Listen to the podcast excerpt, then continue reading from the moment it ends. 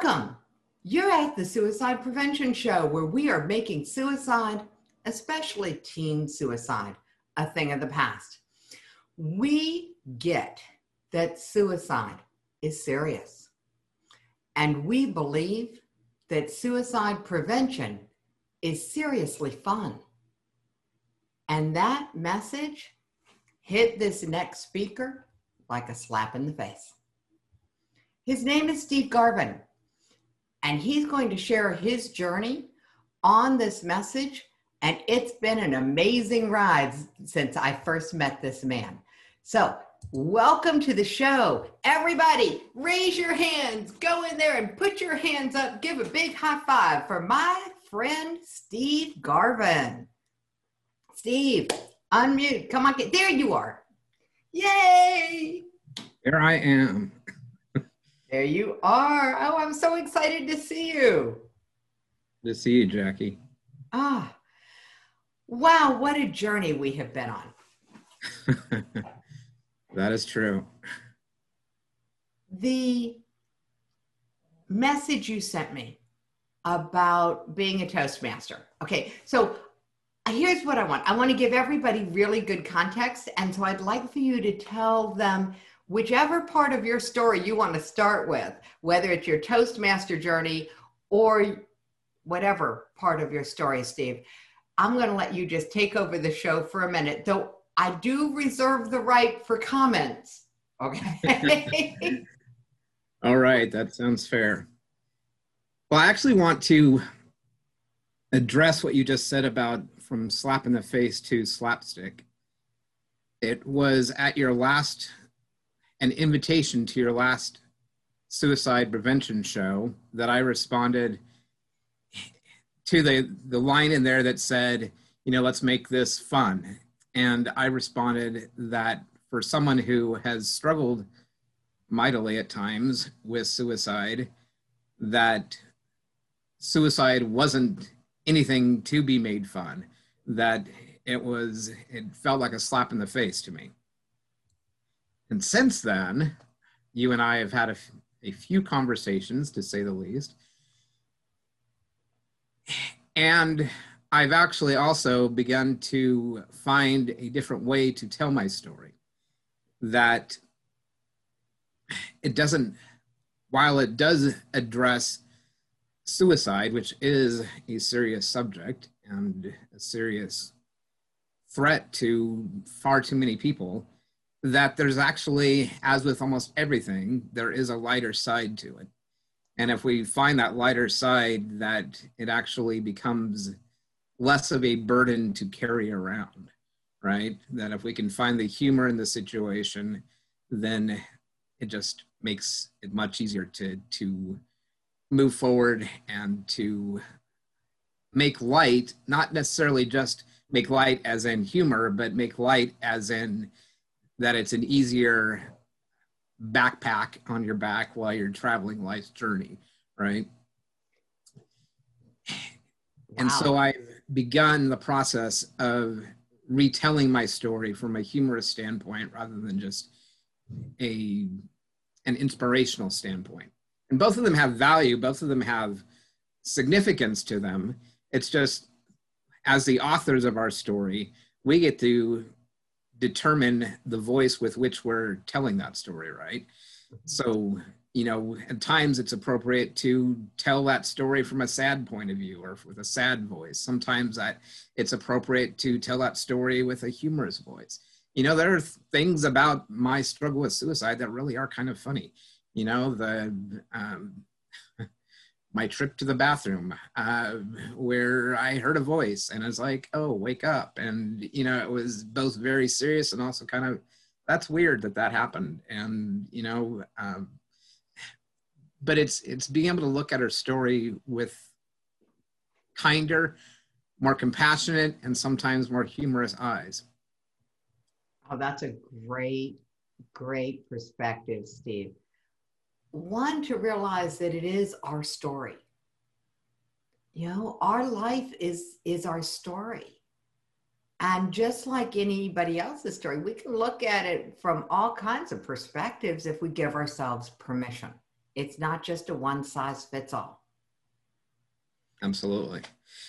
So, your willingness, Steve, to sort of accept the challenge of what the show is about. Because um, the backstory for for me, the the clarity that came to me when you challenged the messaging of the summit was that I realized that I had a story that said everybody's going to understand the difference between prevention and intervention. And the reality is nobody did. Um, you know, it, it's like, oh my God, the way I see the world is not the way everybody sees the world. and as soon as we can, as soon as I started to embrace that, I got a lot clearer on who I am, what I'm about, and it's it's not quite my way or the highway, but it is my ballpark and this is the rules that I play by and if you understand the rules and want to play, let's play. Your bravery to participate in the last summit where you attended and then you came on and, and we did an impromptu kind of you know open visible discussion to the world. Steve that came from something that you sent me right before the summit or even during the summit that said you realized that you weren't speaking up in a way in enough ways you know you were speaking up from this one perspective and you weren't speaking up in enough ways to have the impact you wanted to have in the world. And for you to make that one decision, Steve, is so amazing that it was like, oh, yeah, come on, let's talk about it some more. Let's invite everybody into the conversation about changing your story, changing how you look at your story, letting some light in, lightening up. You know? So your new talk that you do at Toastmasters. Okay, so for those who don't know Toastmasters, what is Toastmasters? Let's just take them down that road. Sure. Toastmasters is an organization, an international organization that has, I don't know how many thousands, but many, many thousands of members who are on a path to not only become more comfortable with public speaking, but also to improve and develop their leadership skills. It's it's designed to help us grow in our confidence mm-hmm. and in our communication skills right? And i joined personally i joined toastmasters back in january of 2015 and it was actually a, a big part of my journey and recovery from the depression that i was in that, that brought me to a point where i was really suicidal it gave me a, a platform, an audience, a community in where I could share what was going on with me in my life, right? That I remember one of the the speeches that I gave in the club early on was I was supposed to deliver this prepared speech. I was struggling with depression really bad and sometimes when that happens it's really hard even just to get out of bed and so I show up to give the speech, and the whole speech is about how I'm so depressed that I couldn't give my speech, right? and at the end of it, I got a standing ovation. And I was expecting, I didn't know what I was expecting, but I wasn't expecting a standing ovation, that's for sure. I was expecting, you know, you really should have shaped up and, you know, done what you're supposed to do and, you know, cross all the T's and dot all the I's and all that. And I wasn't in a place where I could do that. And they were accepting of that. In fact, they were incredibly supportive and, and really encouraging. And they helped me to realize that this weight, that this story that I've been carrying on my back, I didn't have to bear alone for one thing. And two, that I didn't have to hold the shame that I had around it, right? That I could tell my story openly and that has definitely been an evolving process as in the, the last iteration of going from slap in the face to, to slapstick in which now i'm involved in a humorous speech contest and I'm working on and have done delivered this speech twice already and will be delivering it again on Saturday morning, in which I'm telling my story and my struggle with suicide from a humorous perspective. And one of the comments that I get a lot is, and actually, even before I started delivering the speech, I, I was giving myself the, this comment was, you know, this is supposed to be a humorous speech, right? that it's not supposed to be heavy and you know droopy and gloomy and all that. Um, and one of the things that i did in order to kind of prep myself for that was looked at other comedians and how they addressed more serious somber topics right? So i looked at richard pryor and he talked him talking about heart failure and going to the hospital and so forth. And i watched Robin Williams when he had just had heart surgery. And then he goes on to David Letterman, you know, and he, he comes on to David Letterman dressed up in scrubs and he's got a, a little lunchbox igloo uh, lunch container. And he's talking about the organs that he has inside there, right? And, you know, he's just had heart surgery. In fact, it was such it was so serious the doctors were like okay i'm scrapping my plans for vacation. We're having this operation now and let's get this thing done. So i mean it wasn't just you know wasn't trivial. It was serious but he was able to find the humor in it right? Mm-hmm. so why can't and the the thought that i had going through my mind was well why can't we address this really serious really scary really difficult subject of suicide from a more light-hearted spirit, right? Which is really kind of funny because suicide, when you're stuck in that place where you know you just want it all to end, that feels about the that's about the heaviest thing you can think of, right? I mean, it's like the not only is the house on top of you, but the whole city's on top of you, right? And you're you're like struggling to to grasp some air, you know, to to climb out from underneath that.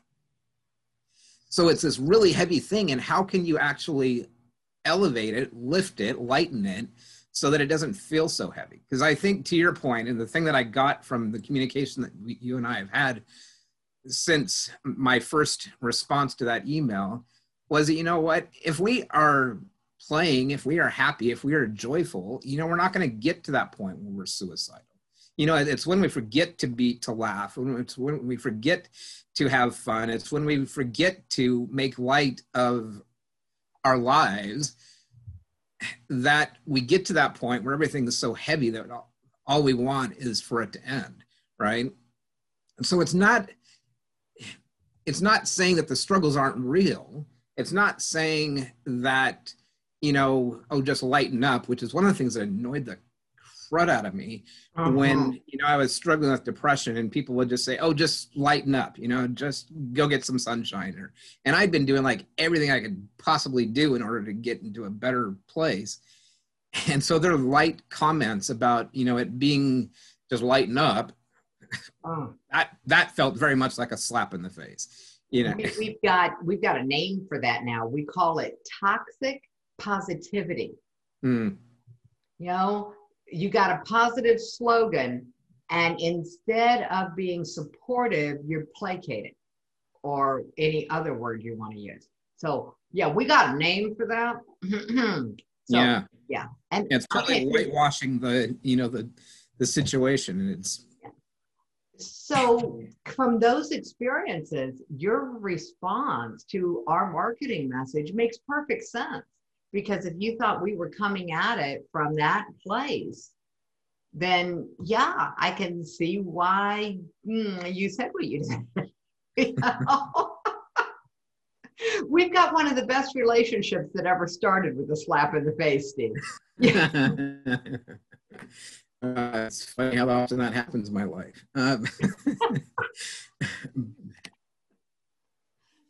So your your journey with asking these questions of how do other people bring humor to really serious topics, to things that are very very challenging? How do other famous people handle life's mega challenges? Because you know when we're talking the the you know, the, the expected, unscheduled, unplanned, unprepared for heart surgeries. You know, those kinds of events. And, you know, um, most of us have had one or two. And if, if, if anybody listening to this has never had an event like that, I'm going to invite you to my view of the world because, Steve, I finally figured out what the common human experience is, where I the the whole post-traumatic triggers came from. And it's when we got pushed out of our comfort zones without our permission. Mm. It happened with COVID. But the reason that this is triggering so many of us is because it's harking back to the first time we got pushed out of our comfort zone without our permission, and everyone has experienced it. It's called birth. Mm. when we were yes. born, we were pushed out of our comfort zone without our permission, and we've been pissed about it ever since.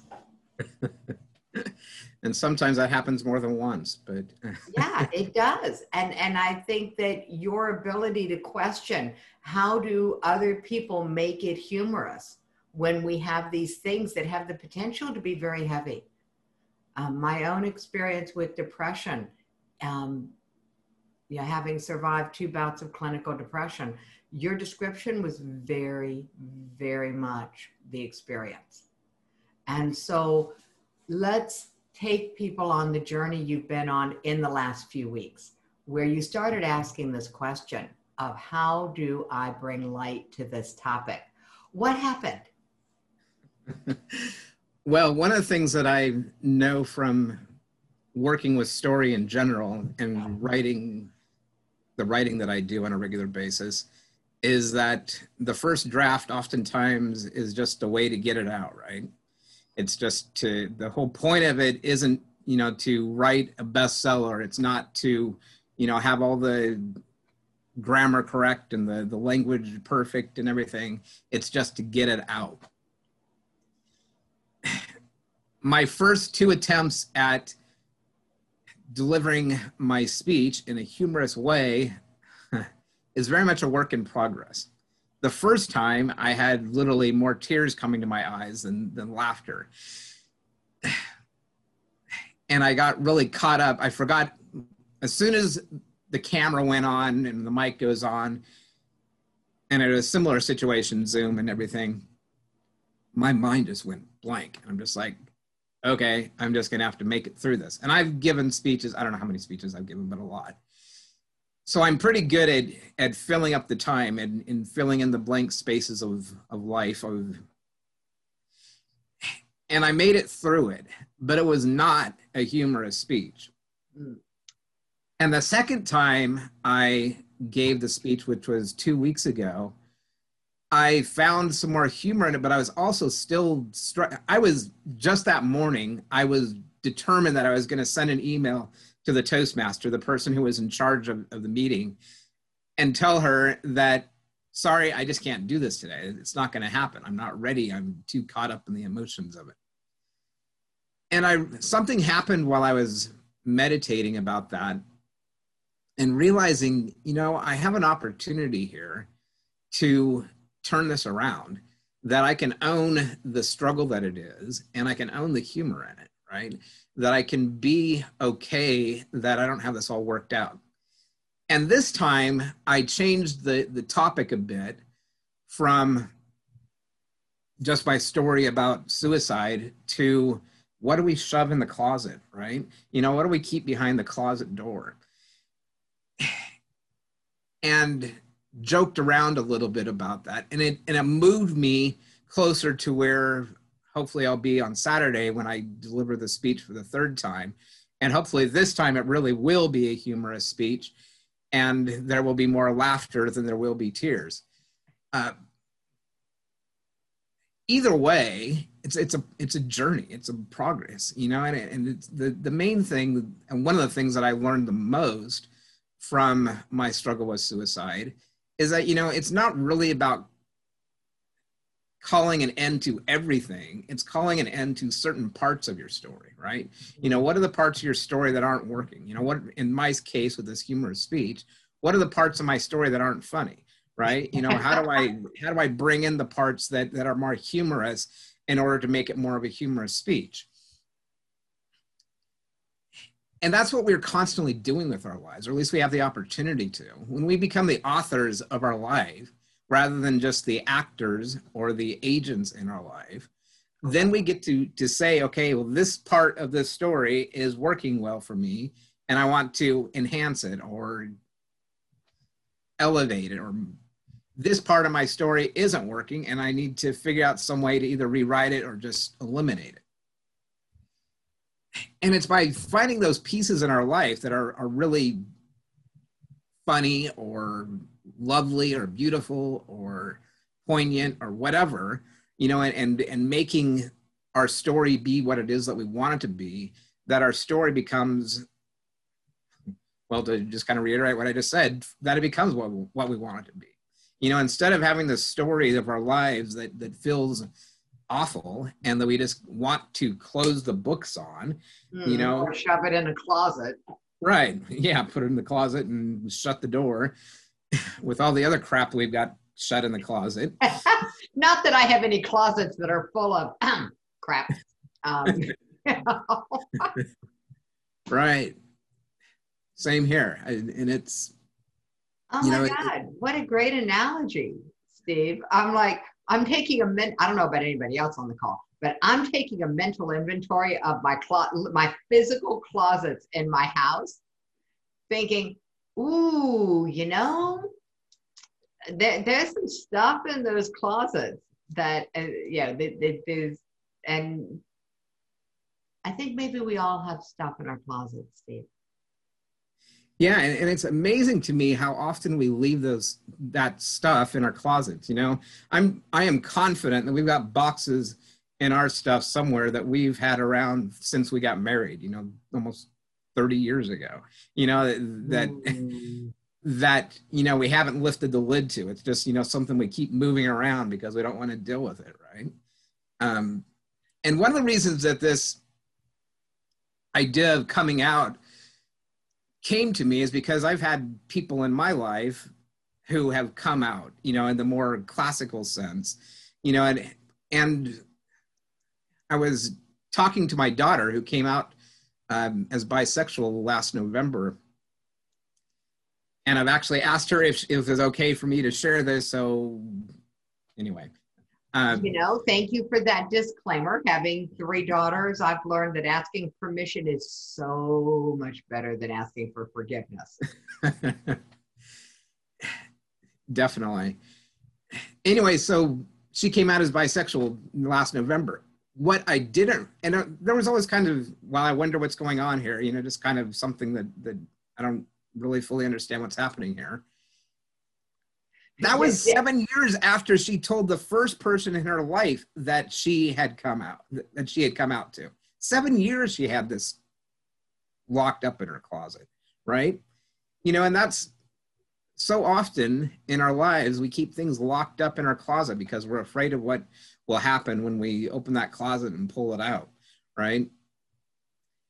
And there's a there's a weight that comes with keeping things locked up in our closets you know and it could be you know you know sexual orientation or gender or you know for me it was being an accountant and really being an artist you know that you know i had to ow, I, ow.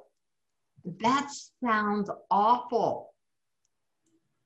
It, it was. I mean that was really what led me to my really serious struggle with depression and suicide was you know totally suppressing. One of the ways I talk about it is it's like I was a cast iron skillet, right?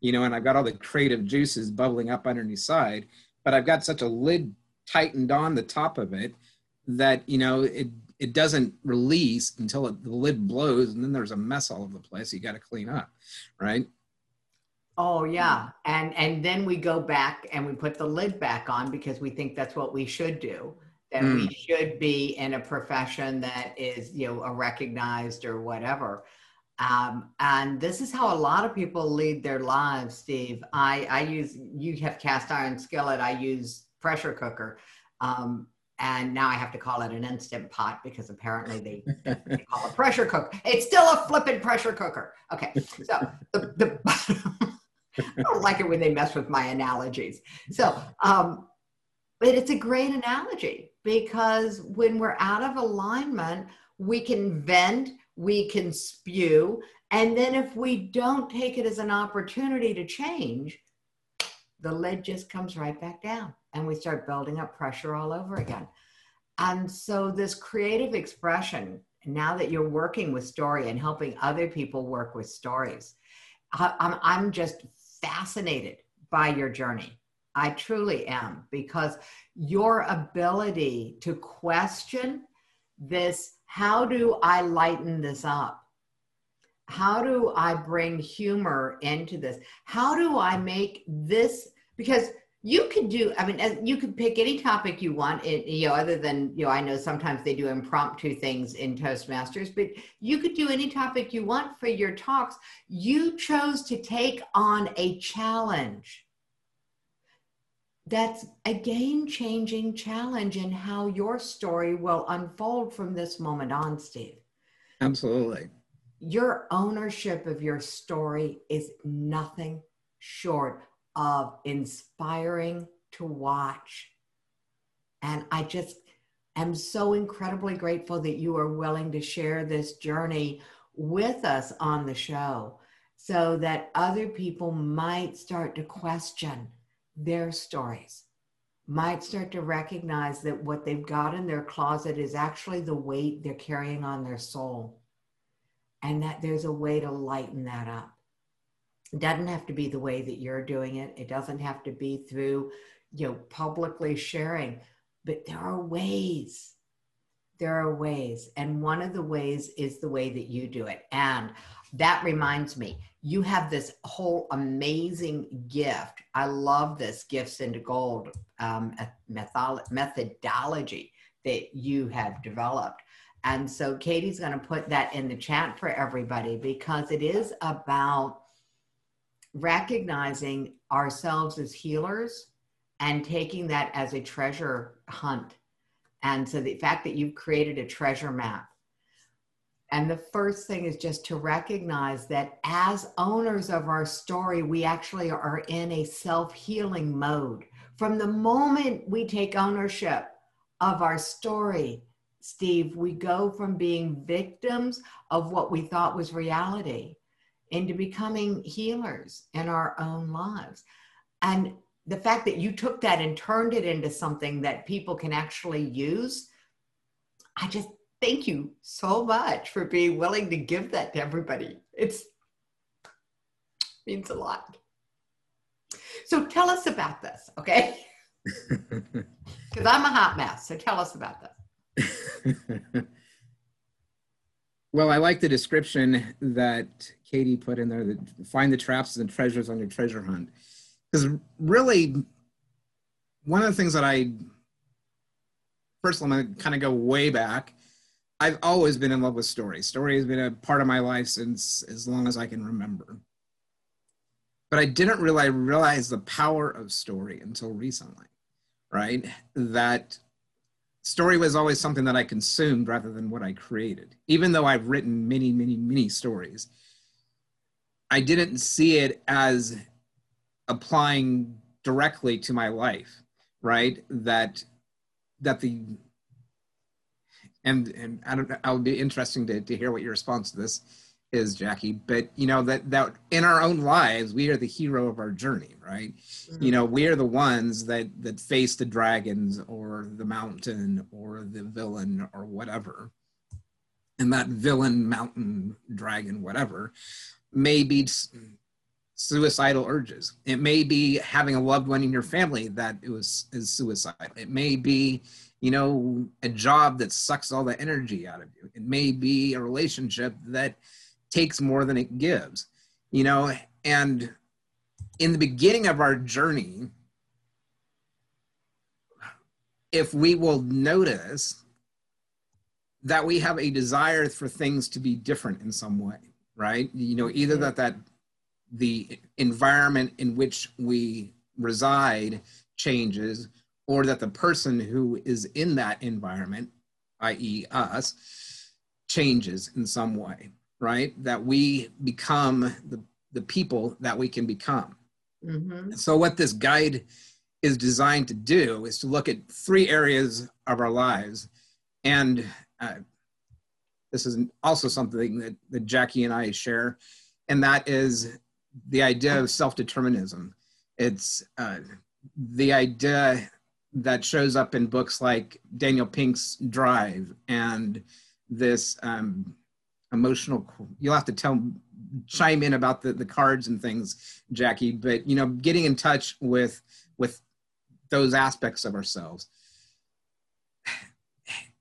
There, the way that I put it is that there's liberty, labor, and love. Right, are the three ingredients to a fulfilled life. That the liberty to be who we are, to be free to, to express ourselves in the way that we express ourselves, the labor that we engage in, the work that we do in order to make a difference in the world, and the love of the people with whom we are doing that work, right? Our audience, our mentors, our peers, our community. And by being getting gaining clarity as to what that looks like for us as individuals, not not universally, but personally, that as we get clear on what those desires are, get clear on what the obstacles are that keep us from getting realizing those desires, that we change our story. That by getting gaining greater clarity as to who what our story is and what the story is that we want to be telling, not just the story about the past, but the story that is ahead of us, the story that we're stepping into, you know, it gives us the opportunity to literally be the author of our own lives. And one of the things that's interesting about being the author of our own lives, and I love the story behind words, the word author, you'll notice, has the same root stem the A-U-T-H as authentic or authority or um, I'm forgetting, but I'll be authentic about my forgetfulness here. Uh, but but when we, it, it's about making decisions, making choices that come from within, not from without, and and being able to find our own voice as to what the story is that we're telling you know and, and as we find that voice and as we share that voice that our voice becomes clearer and stronger and more powerful. And that's one of the things going back to earlier in our conversation jackie when i realized that with my story around suicide that's something that i have it took me six years to talk about it publicly at all i've been i talk about it and have been since that point happened about two, two and a half years ago. But I haven't taken out onto the road, if you will, as a mission of, you know, making a, a difference and, and helping people find the bright lights in their dark nights. You know, that uh, for a long time, I didn't feel like anybody was listening to that story right? You know, that nobody wants to hear about suicide. That it's it's a problem, but it's it's a problem that's out over there, and it's not something that I want to take on, right? And so I I realized, you know what, this is part of my story. This is part of my mission. This is part of the difference that I want to make in the world. And in order for, for me to make that difference, I need to be creating that content giving those speeches, having those conversations that make a difference in people's lives. And whether, you know, there are millions of people that flock to me or just one person that I make a difference with, you know, isn't really what the issue is. It's for me, I am very much of those liberty, labor, and love. The thing that, that resonates most strongly with me is that idea of liberty right? You know, it's about creative self expression. It's about being the person that I want to be. And if I'm putting that cast iron lid on top of my pot, my creative uh, stew, if you will, you know, then I'm I'm not honoring that part of my story. And so, mm-hmm.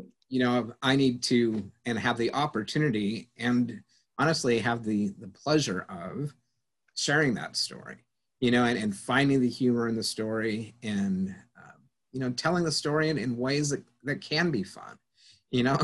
so that when Jackie sends me an email and says, "Let's talk about suicide, and let's make it fun," um, it, it doesn't feel like a slap in the face. It feels like right on. Let's let's do it.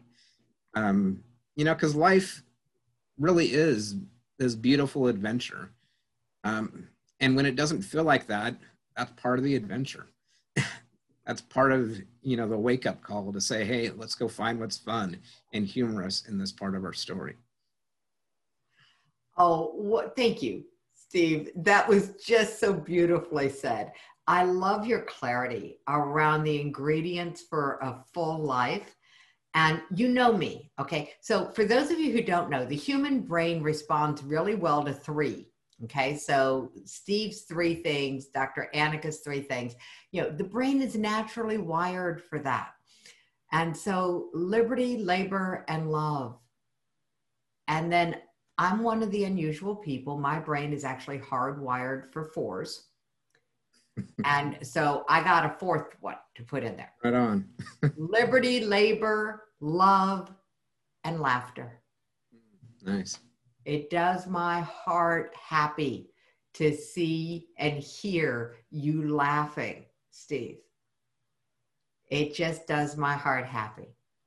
You know, fun is the brain's natural reward for learning something new and we know this as kids. We we love we have fun learning how to walk. We have fun learning how to tie a shoe. We have fun learning when we're little right up until the point that what they wanted us to learn was to sit still which is not the natural state of any child you know? Mm-hmm. And, and we got this uphill battle with managing stress because we got trained out of moving our bodies every day, all the time, being in motion. I finally gave up having a desk and a desk chair, and I do everything from a standing position because that's the only way I could get movement. That was, actually it wasn't the only way. It was the easy way for me to get some movement back into my day because I had to move. Um, now, it has some other challenges with this. I don't recommend it for everybody, but this was my first foray into owning my story. You know, if if I wanted to get off my assets, I could never get on my assets. That was one way to just avoid the problem of sitting too much. Just don't ever sit down. Yeah, I mean, we and, and, this this could have a whole comedy routine. Now I'm seeing this, and I'm going, aha, Steve's going to turn this into something funny. I see you grinning. Yeah, your ability, Steve, to help other people find their stories, turn them into something that's tangible and helps change the world. The fact that you're willing to be a guide for people on the journey that you yourself are currently living speaks volumes to your character. Most of us wait until we think we've got something pretty perfect before we'll even attempt to share it. And you didn't wait. You just sort of said, I'm, I'm doing this, I'm going first. And if um, I'll try to make it easy if people want to follow me. And as far as I'm concerned, Steve, that's a true definition of leadership. So thank, thank you. you. Well, let me tell you that my struggle with perfectionism is still alive and kicking. I grew up in a house where things were perfect, um, where my dad was fastidious. He everything in his room was lined up parallel, and you know it was just beautiful. I mean, literally was. I mean, talk about a beautiful closet. He had a beautiful closet. Um, and I grew up thinking that that's the way it had to be, that, that I needed to be like that in order to be valuable. And so it kept me from producing doing the work that i love to do. It kept me from he was also an artist and the work that he could do when i was a kid and the work that i could do there was huge gap between the two. And so i said okay well if i can't do that then i can't do that right? It's not i can't do that now. It's not i can't do that you know someday. It's no i can't do that and so often, you know, talk about those things in our closet. You know, how how many times have we got shoved in our closet that we say, you know, I just can't do it. I, I'm not, and I can't tell you how often I hear people telling me, you know, I can't draw. I can't, you know, draw a straight line. Well, honestly, neither can I. But, you know, it unless I've got a ruler. But yeah, yeah. Um, you said that lines are supposed to be straight. Right. Exactly. Well, you look at life you know, you look at, I'm looking out the window and seeing all these trees and the grass and the bushes and all that stuff, and not single one of them is, is straight. You know, straight is what we think that is supposed to be.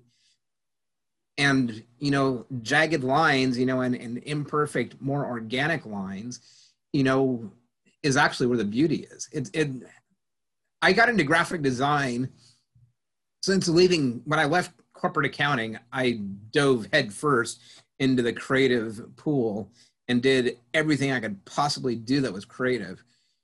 And I went to graphic design because in graphic design, I can literally make the lines very much straight. and what I realized was that people didn't respond to that the same way that they respond to my drawings that aren't straight. You know, we don't want straight lines. You know, we want something that, that looks beautiful, that looks natural, that looks alive.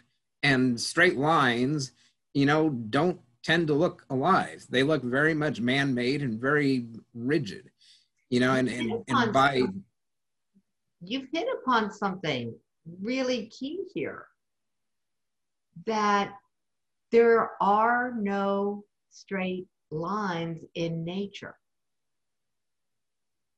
And so, what feeds our soul in art is where it pulls up for us the, the experience of a natural world, in my opinion. And, and so what you just said helps me understand a great deal where the value of art is. Is that it's not straight lines for the most part, and it is a journey into a, a, a window into someone's soul. So the idea, I, and I love the journey, okay? The certainty of numbers and accounting to the illusion of um, control in graphic design to where you are now is such an amazing journey. You know, the cool thing about it too is I don't, and this is more recent, I abandoned the, the numbers and the money and the, you know, all that f- world of finance and everything. And, and I wanted nothing to do with it. In fact, when I tried to do it, it triggered bad feelings and bad results. Um, and I had to make peace with it, which is something that's been much more recent, and realize, you know what, there, there's still beauty in the numbers. There's still beautiful beauty in straight lines. You know, it's just being able to choose, you know, which is appropriate here. You know, are we looking for, you know, a straight line, you know, when I'm building my house, which fortunately I have other people do that kind of thing. Amen. or am I looking, you know, to to express myself with the jagged lines and the, you know, the um, the curvature and all that? You know, it, it's being able to choose. You know, having the freedom to say, you know, what's appropriate here you know when i'm balancing my checkbook I, book i don't want to have you know some number that doesn't make sense. I want it to get down to where it literally balances you know and but you know that's not what that's in that environment. You know when i'm creating something you know like the illustrations i did this weekend you know um i just wanted to create to express you know and, and if there's a straight line in it which i doubt um you know, great. but you know, it's just being willing and able to make the choice that's appropriate in the moment, you know, and and that comes from playing, you know, and and you know, I think a good way to to look at that is through laughter, you know, through comedy, you know. It, there we go. All right, so the, the perfect sketch often involves lots and lots of you know jagged lines. I think that the journey you're on is nothing short of amazing. So I'm really looking forward to continuing the conversation. So, for everyone watching this episode, know that stories are never ending. They never come to a conclusion. You don't get to the end of them, and you get to choose what you write about them or what you keep in the closet. um, but if there's one thing, Steve, that I'm very much aware of and very much appreciate about your journey, it's the lesson that what we keep in the closet weighs us down.